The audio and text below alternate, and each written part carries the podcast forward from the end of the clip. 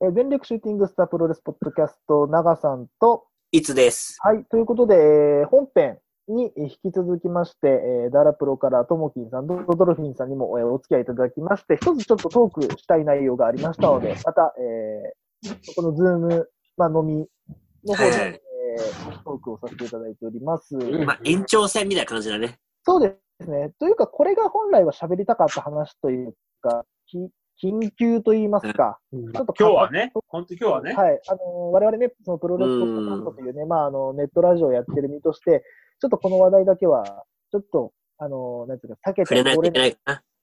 ということで、ちょっとお話をさせていただきたいと思ってるんですけれども、えっと、5月の23日に、えー、これは、えっと、スターダムの選手だよね。はい。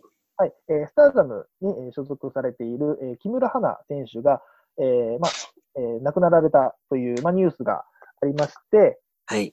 スターダムの、えっと、公式の情報ですと、死因はちょっとわからないと、まだ、えっと、調査中ということなんで、そうんの深いことはまだわからないんですけども、まあ、ちょっとこう、なんていうんですかね、こう原因が、まあ、うーんまあ、ネット上の、まあ、こう、意見というか、うネッん。トにいる方たちのこう言葉で、ちょっとこう、配信だっていうような話があったんで、うんまあちょっとこれはね、あのーどういう内容なのかっていうのをね、こう、何も知らない状態でこう、話すのもちょっとあれかなと思うんですけども、もともとこの、あれですね、木村花選手というのが、あの、テラスハウスっていう、あの、はい。まあ、恋愛リアリティショーっていう、まあ、あの、番組にまあ出演されてて、で、その中の行為がちょっとこう、物議を醸したみたいなニュアはンスなんですよね。こい。ちなみにその放送とかって見ました俺は正直、テラサーさんあんま見てない人間なんで、うその木ん。村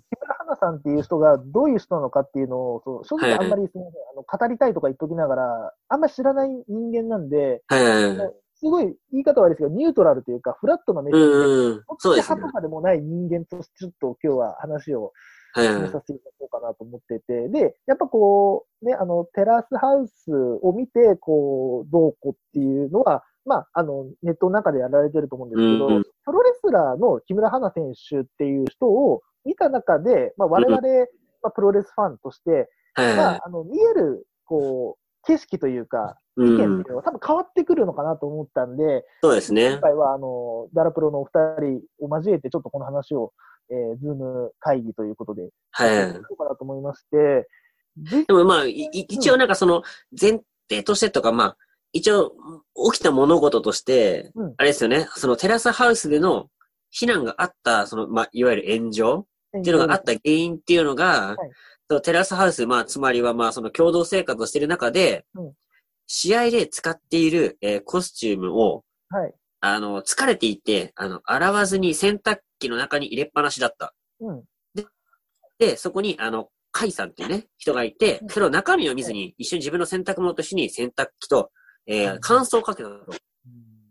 おうおうそれで、まあ、えっと、まあ、女子プロレスラーはやっぱその衣装みたいな、そのコスチュームっていうのをすごい大事にする文化がありますので、で、はいそのね、そのコスチュームが縮んでしまったと。うん、で、木村花さんが、そこに対して激怒するっていうシーンがありまして、はいはいはい。で、まあ、そこの中で避難が起きているっていうのが、まあ、うんそのテラスハウスの中での、まあ、いわゆる炎上うん。ながあった原因のシーンになるんですよね。るほど、なるほど。はそういうことか。そうい。か。はそう、あの、い。俺やっもぱ、さ、あうの、ん職場とかでも、まあ、ね、うちの場合は、あの、女性の方が多いので、すごいテラスハウスを皆さん見てるんですよ。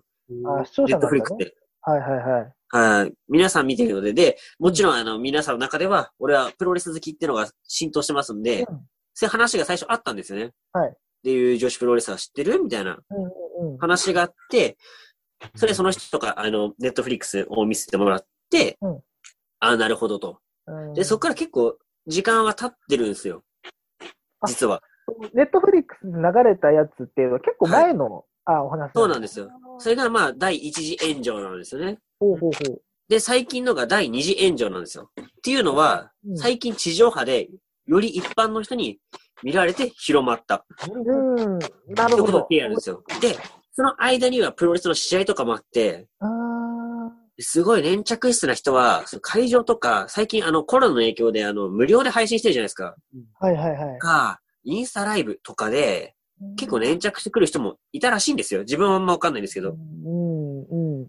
ていう、テラ派の、なんかその、まあ、よく見てる人、まあ、熱狂的って言ったらあれですけど、よく見てるファンからのそういう非難がこう、プロレスに飛び火し、あープロレスか、ら、あの、地上派に飛び火したみたいな感じで、うん。今回の事件が起きたっていうのが、まあ、前提であると。そういうことか。うん。これはちょっと、本当にこれは、 なんて言うんだろう、どういい悪いっていうのは言い難いんですけど、うんこれ、ともきんさんは、あの、このニュースというか、この報道を見て、どういうふうに率直に感じましたそのプロレスの好きな一人としてでもいいですし、ともきんさん個人としてでもいいんで、どういうふうに感じましたこのニュースを見て。僕は、その、木村花選手っていうのは、試合もあんまり見たことない。うん。やっぱり、お母ちゃんが頑張ってはったっていうのも知ってはるいはいはい。で、もそとれもとお母さんがプロレスラー、女子プロレスラーなんですよね。あうんの人が多分ね、女子で一番最初に、あの、あれ、有志鉄線やった人やと思ああ、そうですね、そうですね。木村京子さんですう。ね京。子さん。うん。で、花ちゃんは、ちょっと最初黒髪でね、可愛らしい子やってんけど、ちょっとパッと垢抜けへんなと思っててんけど、最近はい一発なって、すごい良くなったから、うんで手足も長いしね、うんうん、絶対伸びるなと思ってて、はい。このほんまね、思ってた時やから、ちょっとショックやね。まだ22やん。うん。まだ若いんですよね。ね若いどうなるんかって思ったもん。う。んうん、だからすごい残念やし、やっぱりお母ちゃんの思ったらほんま切ないよね。そうですよね。えー多分、プロレスを知ってもらおうと思って、そのテラスハウスに出たと思うのよそうですね。ね。そうですねうん確かにお客さんも引っ張れたかもしれへんけど、うん。もうそんなことでこんなことになるなんて一番悲しいなと思って。うんうんちょっとこう、あれですよね、結末としては、こう、言ってほしくなかった結末に行っちゃったっていうのがありますよほんまに残念やね。うね。ですよん。ね。それしか言いこよれ、うどうさんはこのニュース見て、どういうふうに率直に感じましたかいやーびっくり、びっくり。うーん。いや、本当驚きですよね。いやー、ほんとそう。あのー今日か、この、はいこのほんと今日の、えーっと、よ夜中にたまたまね、こう、目が覚めて、うんスマホをいじって、うんなんか、な、そ、誰かのそれらしき、こう、ツイートを見て、うん今思えばそうなんだろうけど、うんなんかこう、命を大切にみたいな、こう、見ながら、で、目が覚めた8時か9時ぐらいの誰かのツイートで、えー助かって、みたいな、こう、見ながら、っていうのを、で、えっ、と、お昼過ぎか。うんで、こう、亡くなっちゃったっていう、スターダムの公式のツイートを見て、整合性を合わせると、あ、そういうことだったかっていうので、、いろいろ調べるとね、うん。あの、すごく、あインパクトがある写真もできたし、うんあの、どうーん、まあそういう感情を持ったことがないから、なんとも言えないけど、でも、辛かったんだろうなっていうね、気持ちにしになるし、うんあんなことを自分でするのって、本当ね、こう、なんちゅうかな。本当ここまでいかないとなれないと思うんで、う。うんんあれは本当びっくりしたね。うん。ですよね。まあ、び、び、本当び、び、びっくりっていうかさ、うん、おど驚いたうんのと、まあ、やっぱ誰かに気づいてほしかったんうんだろうなっそうでてすいね。うのはあるわね。まあ、やっぱ、あああいうとこでね、こう発信するってことは、やっぱ、最後の最後誰かに気づいてほしくてうんうん。っていうところだったんだろうなうんっていうのと、もう何日か前からのこうツイートを見てると、うんよくよく見てると、やっぱ、あるんだよね、匂わせるとこは。あー SOS は出出してますよね。うんうん。で、そこに、まあ、我々ファンも含めて、うんそれがおちゃらけだったのかどうかっていうのを気づいてあげれなかったっていうのも、なんかすごくこう、まあ、なんかね、ざざ罪悪感っていうか、うんでも残っちゃったかなっていうのは感じるかな。そうですよね。でも先ほどは、あの、ともきんさんもおっしゃってたように、おそらくこう、木村花選手が、あの、さっきテラスハウスに出たきっかけって、プロレスを広めたいっていううん。きっかけというか、それ、それのきっかけにしたくてっていうのが多分あったとは思うんですよ。多分おそらく本人の中でわかんないですけど。で自分もそう思ってて、その、若い世代とか、その、自分たちみたいな、あの、なんですか、20代とかの若い人って、やっぱりプロレスっていう文化があまりこう根付いてないところに、そのテラスハウスっていう若い方が見てる文化に、その女子プロレスラーっていう人が入ってきたら、やっぱりこう、インパクトありますし、そこからきっかけで、プロレスを好きになってくれたらいいなっていうふうに、自分もこう、正直、ともきさんと同じように、あんまりこう、女子プロレスラーってあんま見たことなかったんで、あ、そういう接点ってあるんだなっていうふうに感じてたんで、自分も正直、そのツイッターとかを見てて、あ、そうなのみたいな。そ自分もツイッター見て、うわ、マジかっていう、びっくりしたっていう感情が強かったんで、うん、正直、このニュースって単純になんかテラスハウスだけの問題じゃないっていうか、やっぱこのネットという社会で、なんていうんですかね、コメントを出すっていうことの、こう、怖さとか、その、危なさみたいなのを、やっぱ自分は第一に感じたなっていう。やっぱその、軽々しくって言い方ちょっと違うんですけど、なんかこう、言葉が軽いなと。軽い割には鋭利だなっていうふうに、ちょっと正直言うと感じちゃったかなっていう。まあ、もちろんやった行為はね、その、良くないって言うかもしれないんですけど、うん。うん。だけど、うーん、まあ、なんですかね、番組の性質上というか、うんまあ、なんだろうやっぱでもさ、プロレス見てる人からするとな。さ、うん、なんかその炎上のきっかけになったシーンともさ、うん。なんか、あ、プロレスしてんなって、そうねあ。んま声大きくはないけどさ、うんプロレスしてんなって感じじゃないですか。まあ、プロレス特有の、こう、まあ、ノリって言い方は俺は好きじゃないけど、まあ、プロレス特有のなんかを感じてさ雰囲気というかね。うん。そうそうそう。ちょっとなんかね、盛り上がるようにじゃないけどさ、そうだね。力を、まあ、俺らから、プロレスファンからしたらちょっと力を貸してあげてるうんくらいの感覚じゃないですか。うん。だから、なんかプロレス好きな人と、なんか、ね、そうではない、そのテラスハウスを純粋に見てる人の、なんかその差みたいなところの温度差じゃないけどさ、あ、温度差ね。うん。うん、うん。そういうところがなんか、吐きだめとして、うん。ネットだったり、うん。まあしかもこういう状況だからさ、なんか、あのね、家に時間も多いし、うん例えばストレスを抱えてて吐き口を探してる人もいるだろうしさ。まあね、よくないけど、そういう人も中にいたと思うよ。そうそうそうう。ん。だってなんかまあ自分なんかね、聞いた話だけどさ、うん。そういう動画配信サービスとかも、うん。ね、そういう方に、あの、火種が来てるとかさ、聞いたら、ちょっとなんか、ね、プロレスを見てる人からしたら、そういううん。ニュアンスで捉えられても、なんだろうな、まあおかしくないというか、うん。仕方ないと言わざるを得ないというか、うん。じゃないですか。うん。なんか、そういうところでなんか、ね、批判を浴びちゃった。まあでも、うんまあ、プロレス的に言うとさ、まあ、ねいわゆるヒールとか言うじゃないですか。うん。彼らってすごい目立って、非難を浴びて目立つじゃないですか。うん。なんか、非難を浴びて、こうなんか目立つみたいなのが、まあ我々の中のヒールだけど、世間的から見たらヒールってただの嫌われ者みたいな、うん。そういう感じにも、まあ、思われても仕方ないんですよね、正直。うん。しかもなんか、ね、俺らはさ、その女子プロレスラーがその衣装を大事にしているとか、そういう文化みたいなのも知ってるじゃないですか。うん。世間の人はそういうのが、まあ、まあ、常識として分かって、まあ分かってないって言ったらちょっとトゲがあるけど、うん。まあそういうのがない状態でフラットで見てるとは考えたらさ、やっぱ見る景色って違うんですよ。うん。俺結構プロレスを見てて、こういうのがなんか育つなっていうのが、まあうん、あるのが、そのなんか多方感ないろんな角度から見える、うん。見え方、景色みたいなのが、すごいプロレスで養われるなっていうのがすごい思ってて、うん。なんかそう、多様性みたいなのがすごいプロレスってある競技だと思うんですよ。うん。一方的に強い弱いとか、うん。そういうのじゃなくて、いろんな角度から見たらこういうストーリーがとか、自分で掘り下げることができるスポーツだし、うん。な、なんだろうな。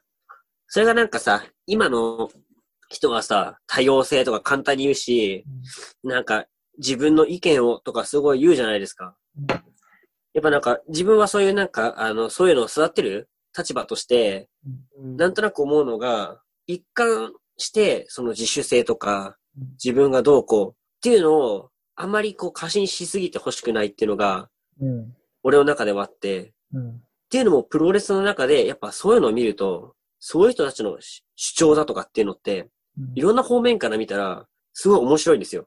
うん。実はこうじゃないかとかうん、あ、こういうことをすることで、あ、あそこに繋がるとかが分かってくるじゃないですか。うんけどやっぱ、そこがなんか、あの、一括りでさ、今の若い人はそういうのが足りないよとかうん言うんですけど、俺はそうじゃないなと思ってて、その中でも大事なものを見つける力が自分は大切だなと思うんですよ。今の世の中で。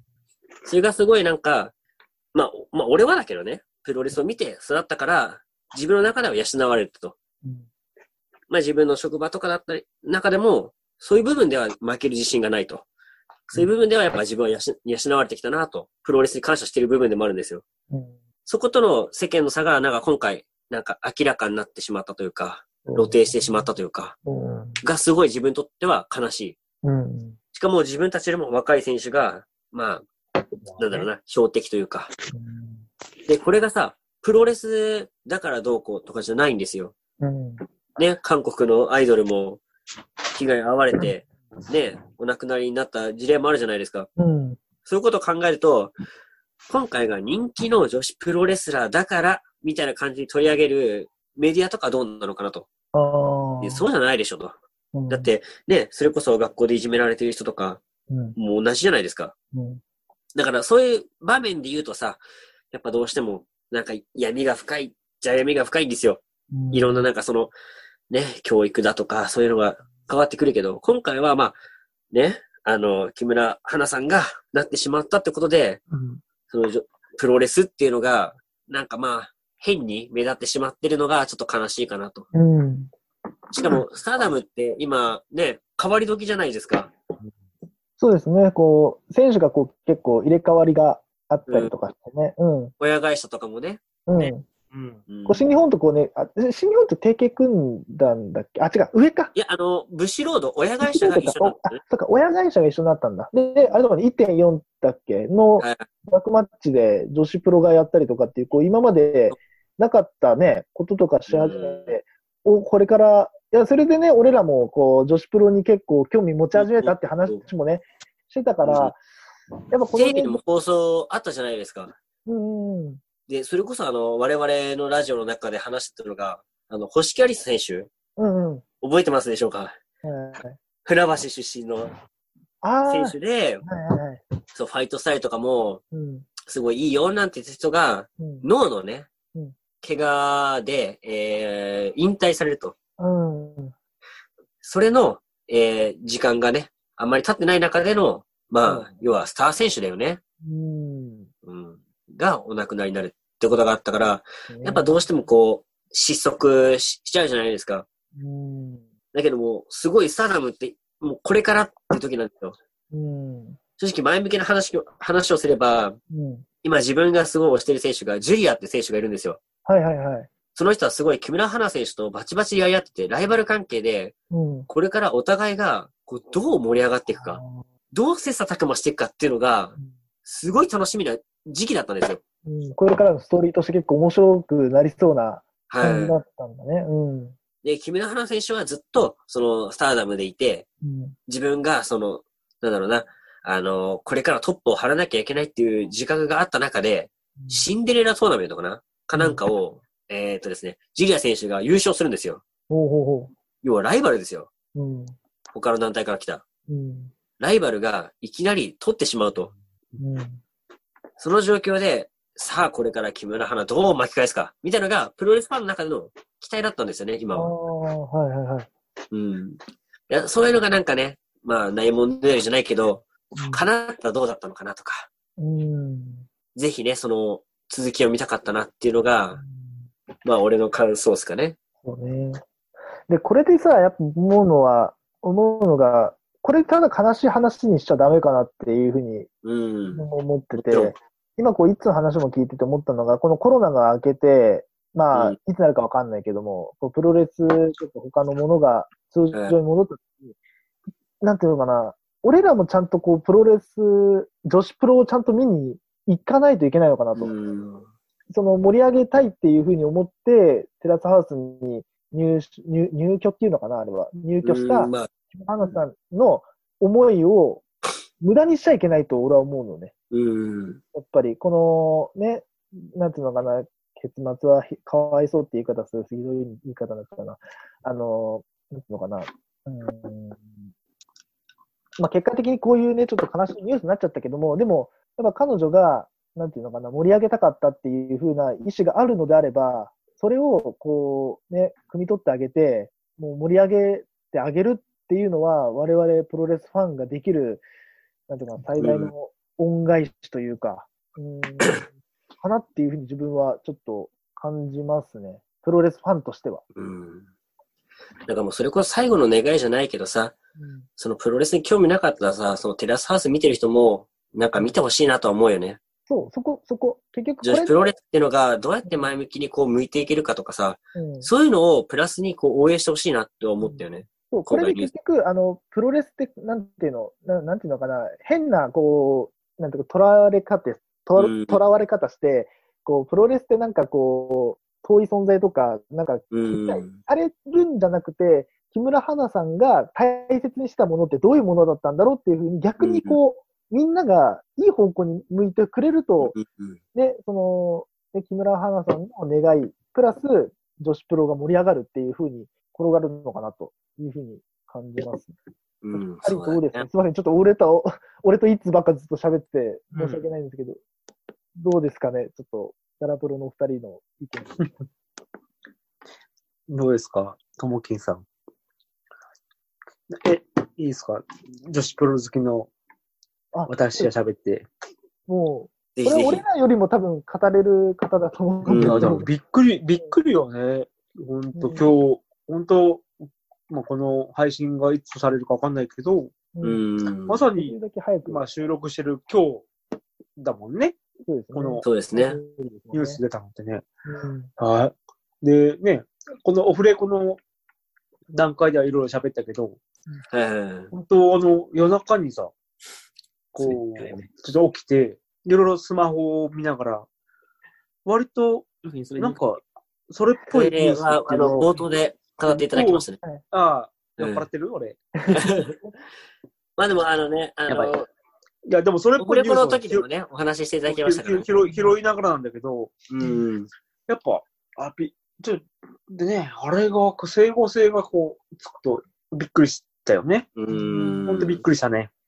うんうん。まさかさ、あれ、本当お昼ぐぐらいかな。うん。本当あの、木村花の逝去によりっていうニュースうん。がうん受け入れられなかった、うんそうですね受け入れられなかったっていうかえ、え、まず、ま A だよね。ううんん。あの、なんか、ま、間違ってんじゃないっていうところはあはあはここれ、この文章っていう。あ。はいはいはい。デマじゃないぐらいに思いますよね。うん。なんかこのニュース嘘なんじゃないみたいに思いますよね。あの、ボンとこうインパクト強すぎると。まあ、フェイクニュースもね、あった中ですからね。ねあのー個人的にはさ、まあちょっと、はうん。なんやろ、何にもならへんねんけど、うんプロレスが、ちょっと今盛り上がってきてるけど、うん。いるときに、あのー他の、例えば小学生とかはプロレスを見る機会がなくて、ううんん。テレビで流れてるのって K1 とか、うんはいはいはいはい。あとプライドとか、うんそんなのなかった時代。はいはいはい。我々は年代的に学校でプロレスごっこをしてたから、はいはいはい。プロレスをなんとなく分かってたはずなの。うん。でも、なんかその教育現場の人に言わしたら、いその時の子たちは K1 とかしか知らんから、ほんまに当てると。うんうんパンチをする。ううんん。うん、だから、あなんかそれって、なんというかこう、危険というか、幅があるなって思った、当時ね。うん。だから、ね、さっき長さんが言ってたんやけど、ほんまにその通りやなって思うねんね。うんなんかこう、余裕がないというか、見たまんまうんの人だったそうですね。うんなんか、まあ、それも、なんていうの、素直って言ったら素直なんかもしれへんけど。うん。なんかもう、そこで見たままじゃなくて、もう一歩考えることがなんでできへんのかなって。そうですね。あーそうですね。うん。なんかそういうふうな人がたくさん育ってきちゃってるのかなってう思っん。て、うんうん、やっぱそれが、プロレスがいいとかそんなわけではないけども、うん。プロレス的考えですよね。プロレスをこう、興味持ってるからこそ、こう考えられる考え方ですよね、それは。なんか見たものを見たまあれんま、最近あったあの、あのドラマであの、3年 A 組でしたっけうんあの、菅田将暉。そうそううんうんそう。そうそうそあれってすごいプロレス的だなっていうのがあったんですよ。う。うん、そうだね。でもなんか、その世間的な見え方とか、とやってることの違いとかって、あれ、すごいプロレス的じゃないですか。プロレスのヒーローを演じてるのうんを、菅田将暉がやってると。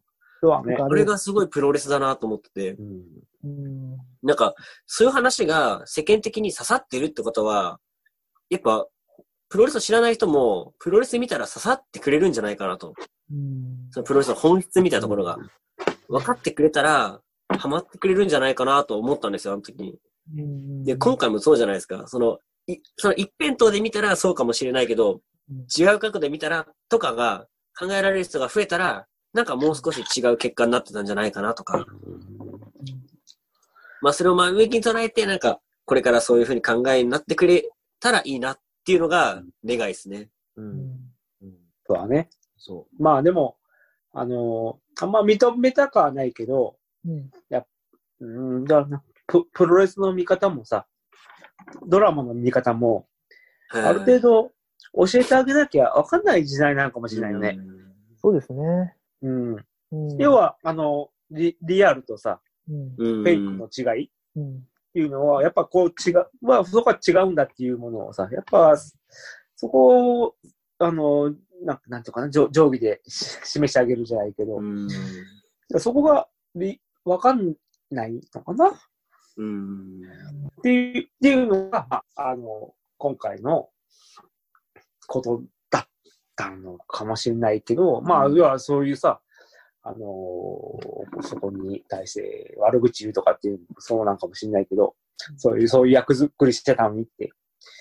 そんな、ね、プロレスはいろいろあったのかもしれないけど、はい。まあ、でも、それってね、えー、なんだろう、例えば映画とかさ、ドラマで悪役をやってたのにと、それをそのまま鵜呑みしたんかみたいなのもあるかもしらんけどさ、でうもんそういう時代なのかもしれないしね。うんそこはさ、この時代、時代なのか、その見せ方が悪かったのかもしれないからさ、うんそれを、そう、鵜呑みにしちゃった人を悪いとするのもどうかと思うし。れはね、そうですそね。れは違う話。うんうん。まあ、そその見せ方方とかさ、このじ、こう、そそれが悪かったかもしれないし、だからそういうのを、うん。やっぱこう、改改善していかなきゃいけなかったんじゃないだろうかな。うん。なんかでも昔からでもなんかそういう、まあ、まあ悪い役、まあプロレスとか映画とかでも悪い役やってるとやっぱなんか、そういう非難があるっていうのは昔から変わんないじゃないですか。そうだね。なんか、い今の時代だからみたいな感じじゃなくて、なんか一旦そういう考えるのを皆さんが持とうよっていうのがありますよね。そそううだそうね。ただ、やっぱ今の時代だからは、やっぱ、この我々の一般庶民と、その本人とか近いんだよ。そうですね。 SNS で。うん。まあそ、そこだよね。色っぽく出ちゃいますよね、そこはね。で、近いし、僕らの表現したいことが彼らに伝わるからね。うん。まあそこだろうね。うんで、やっぱ彼ら、彼ら、まあ僕らもさ、あのーえーポッドキャストをやっている中はでい、えーっと、リスナーさんの声もさ、うん。まあいい意味の悪い意味の声が届くでしょまあそうですねそ。れはやっぱさ、それはやっぱ、まあよよく取りゃやっぱいいしさ、やっぱ悪く取りゃやっぱ、あこうこうだったんかと思うけど、やっぱそれが数が多いから少ないかの違いなんだけど、うん。まあ、その数を置いて、やっぱ心もやられやられるんじゃないかなうん。そうですね。っていうのもあるんじゃないかろうかなって、そそんな経験したことないから、わかんないよ、俺にはう。ん正いや直だってな。ね、それこそ俺らだってね、なんか、ね、トークがどうのこうのとか言われた ら、その一つのコメントで、ね、凹んだり、うんなんいだよ、や、みたいそりなゃ。そうよ。だって僕、いや、だからシューティングサラジオもそうだろうしさ、僕らダラプロもさ、うん。あのー iTunes で、ね、あの、一件とか二件来た、あのーコメントでさ、あの、プロレスの話しろとかさ、うんあれでみんながさ、心をさ、ややられるんだよ。うん。あの、いだ本当あの一見でさえ、で、これをどうするかっていうのをみんなで話をするぐらいなのにさ、そうですね。それが毎日さ、何十件、何百件と来たらやっぱ、うん。こりゃーっていうさ、そうです今まね。いや、あの、本当今までそういうふうに考えたことなかったけど、うん。やっぱり、あ、ここまで来て考えなきゃいけなかったっていうのもいけないんだそうですけねど。うん。にしても、やっぱね、やっぱ改めて考えさせられるよね、うん、そこはね。だからその SNS のやり方とか、そうですね。そうですね。うんそこ、本質的なところそこかもしれないですよね。うそん。の、今、君たちが投げてる、その言葉は、重大になるんだよっていうのを、改めて、その SNS 使ってる人たちは感じ取らないといけないのかなと。うんうんうんこの報道を見た上で。ただ、あああ、 SNS って照らすぐ消せるのも問題だよね、あれね。そうね。コメントはすぐ消せるけどさ、傷とかさ、そういうなんか、お残った印象って消せないじゃ。うんん、あれすごいなんか嫌だよね、あれ はね。なんかね。アカウントすぐ消したりとかさ、あるけどうさ、んなんか、む、む昔はわかんないけどさ、その、自分の言葉に少しは責任持ってたのかなとも思うしさ。よりなんていうの、自分の言葉を伝えられる時代になっちゃったから、一人一人が責任持たないといけない時代になったんだよ。そうね。その、多分、その、10年前、その、ネットがまだ普及しきってなかった時代以前は、その、伝えられる人しか伝えられなかったけど、うん。もうみんな片手で自分の意見とか自分の発言ができる時代になっちゃったから、一人一人がまあもう、我々もそうだしね。そう俺らも、俺らなんてもっとだよ。は発信者なんだから。だけど、普通に何にもそういうことしない、ただただ SNS で Twitter、Instagram とかいろいろやってる人だって、そういうことわからないで、あ、これ、ムカつくわ、うん。出してやろう。バーって書いて、ドーンと送ったやつが、もう一発で入っちゃうから、うん。もう一回、これで、こう先ほどえードドロフィーさんが言ったように、これでもう一回気づいた方がいいっていうのは遅すぎるし、そういうのはダメだと思うんだけど、でも、これが、なか、なんていうのかな、これを糧にしないと、何のためのっていうふうになっちゃうんで、そこは俺も、うん、まあ自分たちはもうよりそうなんですけど、うん。捉える側の人たちも発信し、発信、だからもうみんな発信者なんだよね。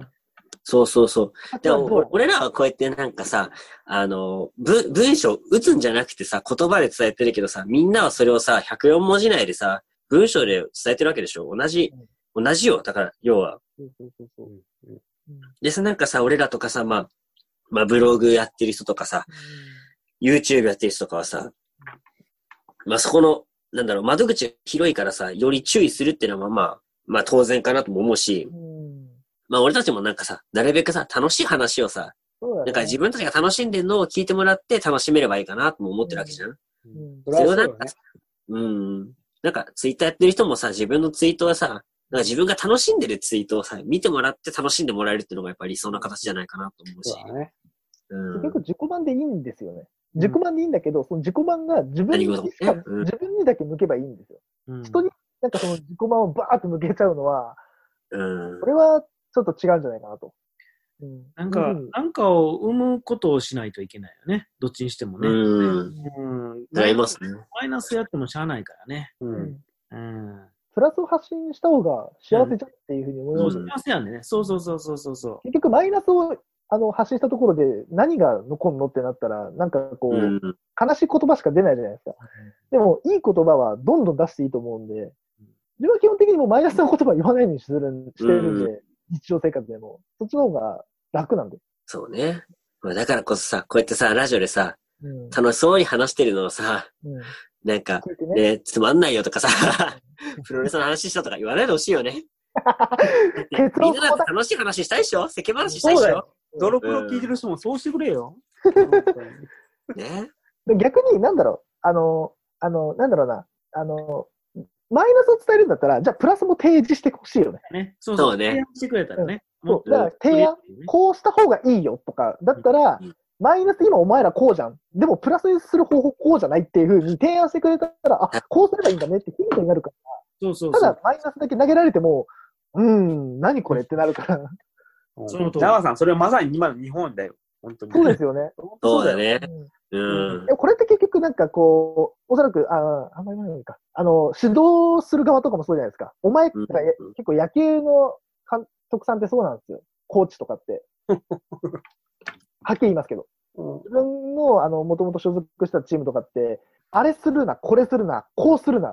これじゃ子供たち伝わんねえよっていうふうに思ってるんで、こうした方がいいんじゃないとか、今こうだからこうしな、こうした方がもっと良くなるよっていう、なぜそのアプローチをしないかなっていう。ただ、ただドカーン、ドカーン、ドカーンじゃ、うこれん。は心に響かないじゃんっていう。これもまっあ、と文句言いはね、簡単だからね。そう、本も当っにていうのは誰でもできる。そうそうそうそうそうそう。うんうん大開運はそね、の通りなかなかね出せないっていうのはね、それはどの場面でもそうだと思うよ。うん会社でもそうだしさ、そうですよねそれは国でもそうかもしれないけど。これはダメだ、あれはダメだじゃなくて、これをした方がもっていいんじゃないか。こういうふういやそういう世の中であったらいいよね。本当に。それは理想だよね。それにどんどんどんどんこう、ツイッターとか SNS っていうものが、それ本に当前向きにね、そういう世界であったらいいされよね。ればいいのになっていうふうに思いますね。うん。いや、だから、ま、前向きにさ、プロレスを見れる人はさ、うん皆さん、ポッドキャスト始めよそうね。いやもう、もうみんう。みんななでポッドキャストやろう。結論そこなそのこはい結論、結論そこよ。もう、みんなでこうやってさ、楽しくさ、こうやってさ、プロレスの話してさ、うん。いや、ね、ま本当前を向いてさ、やっぱ、行こうよ。言ったやん、この今日のね、この木村花ちゃんの話題出すときに、この話題出すとここうなるから、もっと木村花ちゃんのベストバックと話そうとかって言ったやん。確かにしてたで。も、最近ね正直でも、あのーね、スターダム、すごい興味持ってて、結構うん昔そうのだ試合ねと。か見てるんですよ。うん。いや、でそれも、こそ木村花ちゃんが、あの、ね、大江戸大の入った時とか、うんあー試合とか見ると結構面白いんですよね。いやでホーもプ、だなとか思うと、逆に悲しくなっちゃうんですよ。ま、でも、マジな話でいくと、うん。スターダムの今のこの流れでいくと、うん。 と、え、二日前かな、星木、星木ありさがこう引退っていう流れから、やっぱこのね、木村花ちゃんの流れって、やっぱ、プラスにはならない。うんそうですね。で、こここをどう盛り返していくかって、あの、やっぱ、会社でもさ、この重要なポストの人がいなくなった時に、ほんとポッと出てくる人がいるうん。で、そこを埋めるって、こう、すごく好順するみたいな感じがあるんだけど、そういう人がね、こうポッ、やっぱ出てきて欲しいよね。ういんや、本当こういう、ちょっと暗い話題な、がついちゃったからこそなんだけど、本当ジャングル京奈ちゃんとかさ、はいはい頑は張いって。ほしいよね。うん特にあの、いねや、俺的にはライバルだったオフレコフィギュアのとか話した時には言ったけど、やっぱガンジャングル京奈ちゃんとかがさ、うん頑張ってほしいんだよ。うんこの、このタイミングで。うんっていうか、ジャングル京奈ちゃんが頑張らなきゃいけないと思う。そりゃそそううや。ですね。うん。あと、コナミちゃんとかね。ああ、はいはい。頑張らなきゃいけない。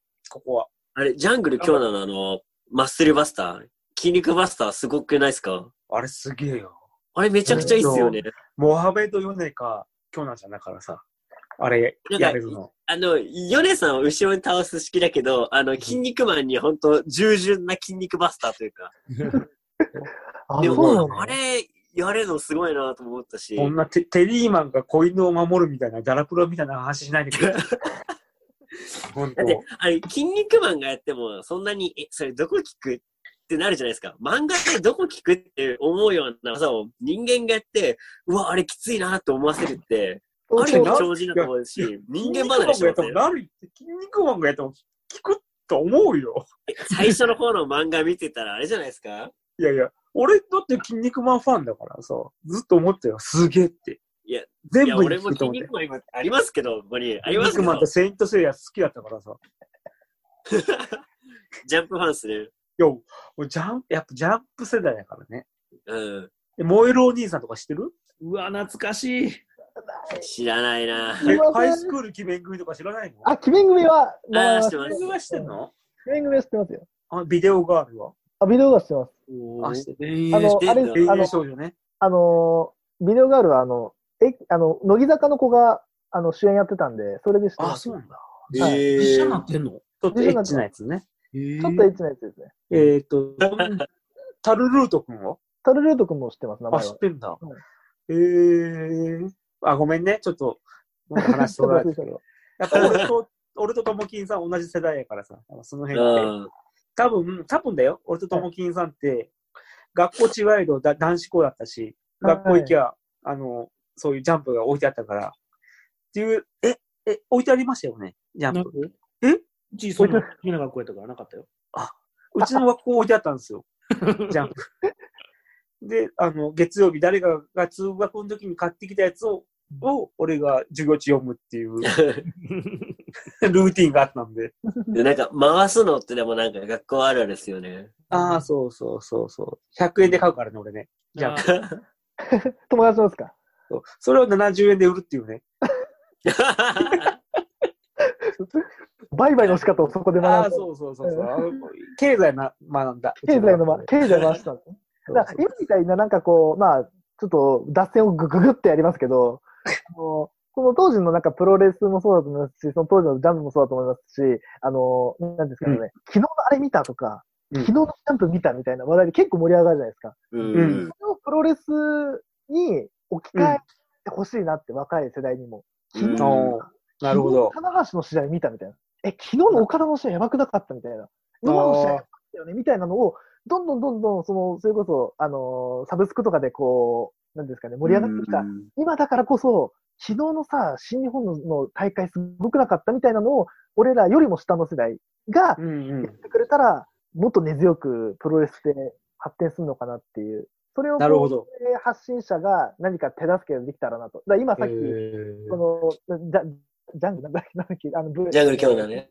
ジャングルね。きょうなちゃんね。キョナちゃんみたいな、その、俺、見たことないですけど、見てみたくなりましたもん。やっぱその話聞いておーどんな技なのっていう。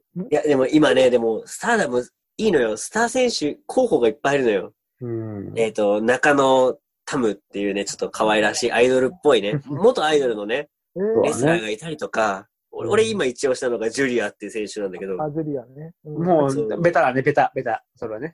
はい、ベタっすね。ベタだね。だからなんか最近そあのういうふうに、あの、やはっぱりまあ、スターライトキッドだよね。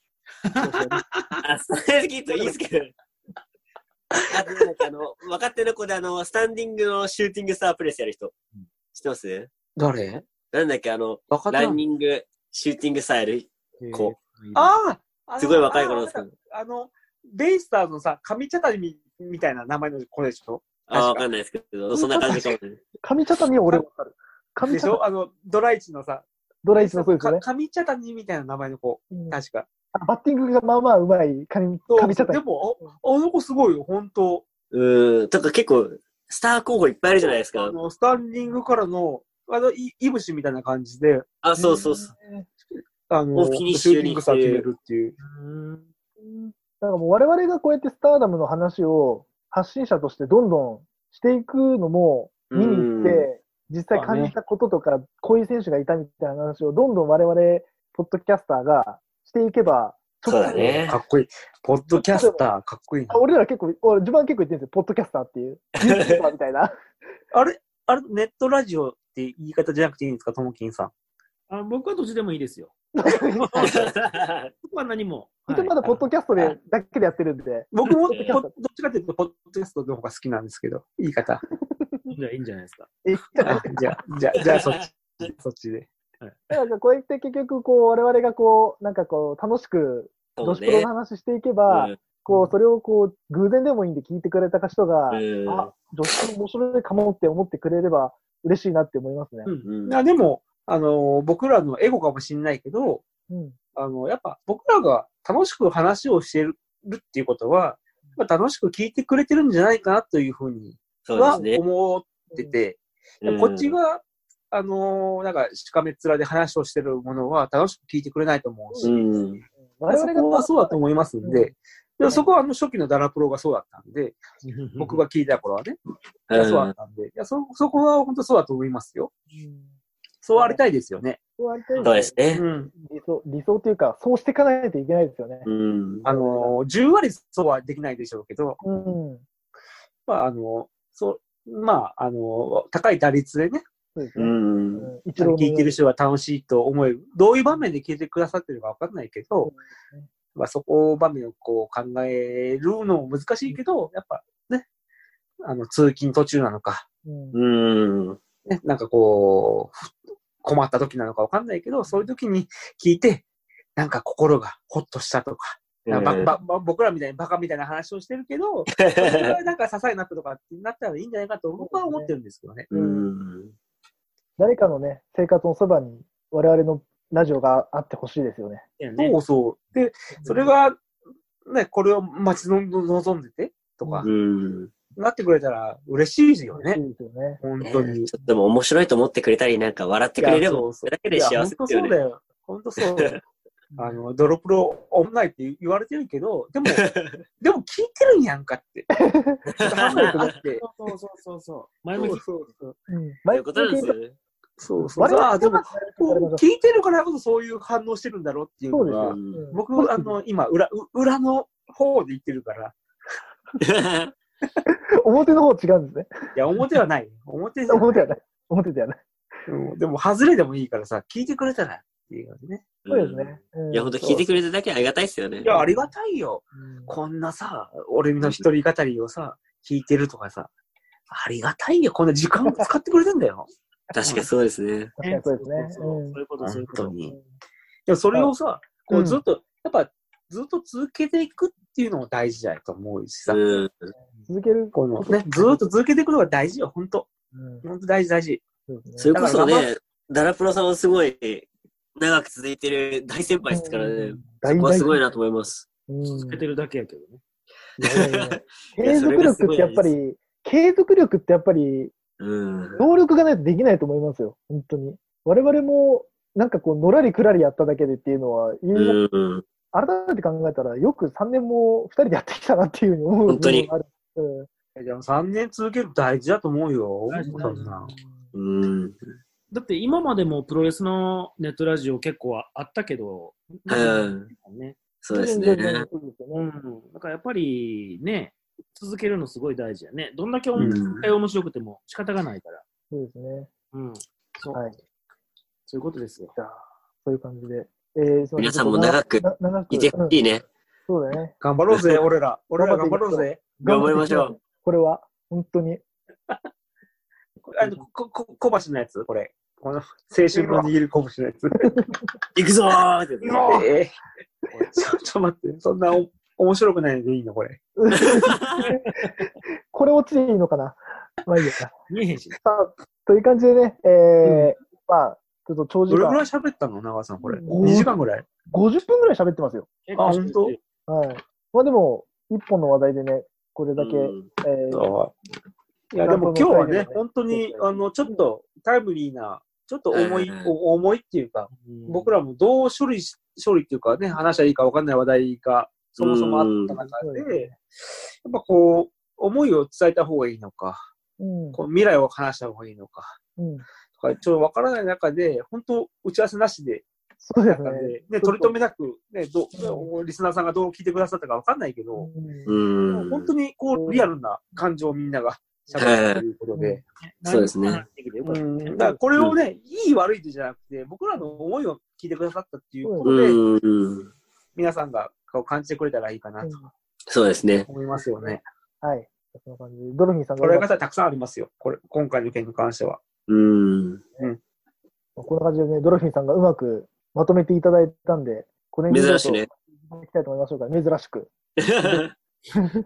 はい。ということで、えーえ、ともきんさん、ドルフィンさん、本当にお付き合いいただきありがとうございました。あいりよいありよ。がとうございましたがとう。ございましたありがとうございます。ということで、えー特別編ということで、ちょっと今回は、えー流させていただきます。えーじゃあ最後に、えっ、と、木村花さんのえーご冥福をお祈りして、えー本日の、えー収録、終了とさせていただきます。えー本当にありがとうございました。